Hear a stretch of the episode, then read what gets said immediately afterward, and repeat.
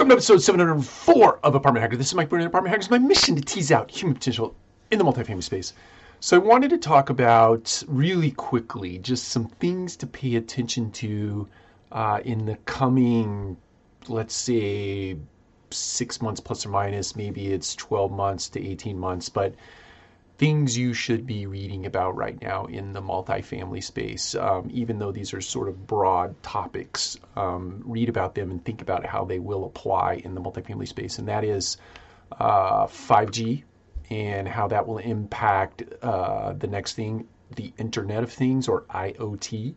Um, along with that, you want to think about artificial intelligence and really learn uh, uh about that. Is it the sort of the deep learning and machine learning that uh, sort of ladders up to AI.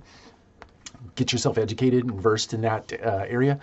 Think about VR and AR, something that uh, we've all been talking about, not all of us, but we've been talking about this uh, for, let's say, the better part of seven or eight years. I think it's, it's become a mainstream conversation, and there have been some fits and starts in terms of how that technology would be applicable um, broadly but uh, now I think it's at a point where it's uh, definitely something that can be applied in the multifamily space uh, more specifically and cheaply uh, and efficiently. So pay attention to that. And then I think uh, blockchain is another thing that you should verse yourself in if you haven't already.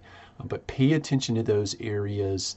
Uh, in the broader landscape, and then think through how they might apply in the multifamily space. And certainly, there are vendors, startups, and otherwise uh, that are working uh, with those technologies and turning them into products that actually have application in, in the multifamily space. And I think they'll have uh, they they will have a deep impact on how we do our business uh, on a go forward basis. So pay attention, read about it, learn about it, come back here and comment about it so we can all start talking about it. Uh, take care. We'll talk to you again.